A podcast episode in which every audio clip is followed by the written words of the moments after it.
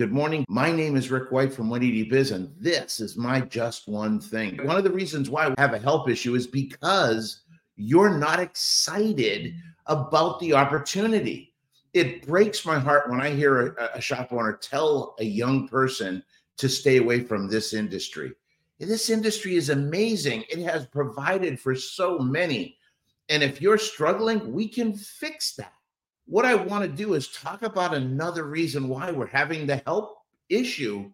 And I'm going to tell it to you this way here. I actually love this little story. Okay.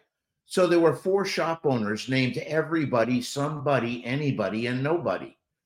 They had to get recruit technicians, and everybody was sure somebody would do it. Anybody could have done it, but nobody did it. Somebody got angry about that because it was everybody's job. Everybody thought anybody could do it, but nobody realized that everybody would not do it. It ended up that everybody blamed somebody when nobody did what anybody could have done. And my question is who are you? Right? Are you everybody, somebody, anybody, or nobody? This is the issue for years, we've been talking about the technician shortage coming. We've been talking about a help situation. Now, there is a help issue for everybody's looking for help, but we are in a real crunch as an industry because we're looking for very talented help. We're not looking for somebody to stock shelves or serve hamburgers. We're looking for somebody that has just a wealth of knowledge in their minds an experience that's going to help bring our team and our business up to the next level. And, you know, the reality is you have a choice. You can either you can either steal them, grow them, or create them. And everybody's been focused on stealing them. And I don't mean you're going out and stealing them, but what I mean is you're going out and attracting people that are already in the industry. You're looking for unicorns right now. This is a problem because there's only, number one, so many that we can attract, right? That are already in the industry. There's a bunch of technicians that are aging out. And that is a big deal. We've got to be able to recognize that if we're we can only steal for so often right? And now what I want to do is I want to talk about creating techs. You've got to be able to create your technicians. You can't wait for somebody else to do it for you. You can't be so consumed with today that you're not thinking about tomorrow. We are an industry, listen carefully. We are an industry that are feeding our children by killing our grandchildren. What I mean by that is we are just so consumed here and now, we're not making sure that there's something left after. And this is a big deal. If one, every shop would just pick one person and bring them in and foster them and, and nurture and grow them, it's going to be absolutely amazing. Yes. Does it require time and effort, especially in the beginning? Yes. But if you have a plan, it makes all the difference in the world.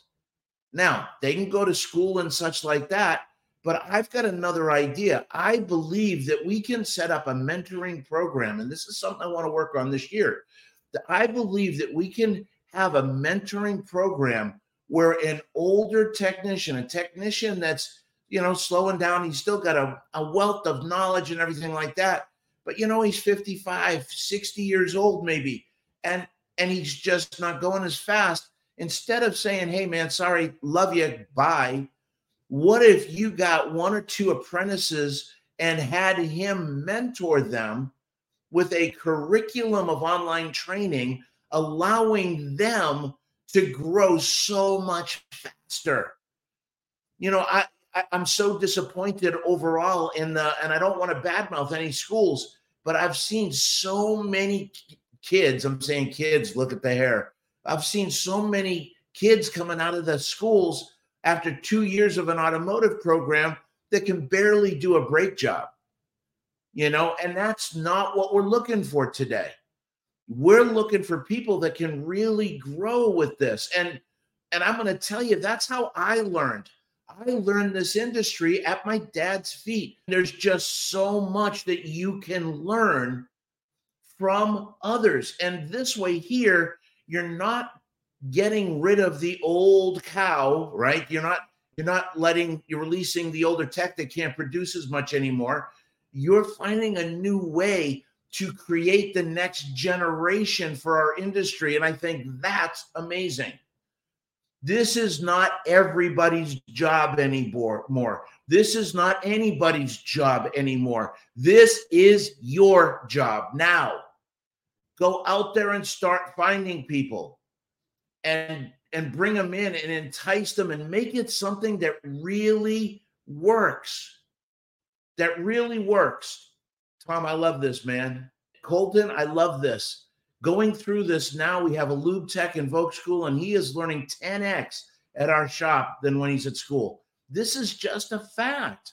They don't have the manpower, they don't have the the, the skill set, they don't have the uh, the one to one training. I mean, let's face it, you got 20 kids, it's easy to hide.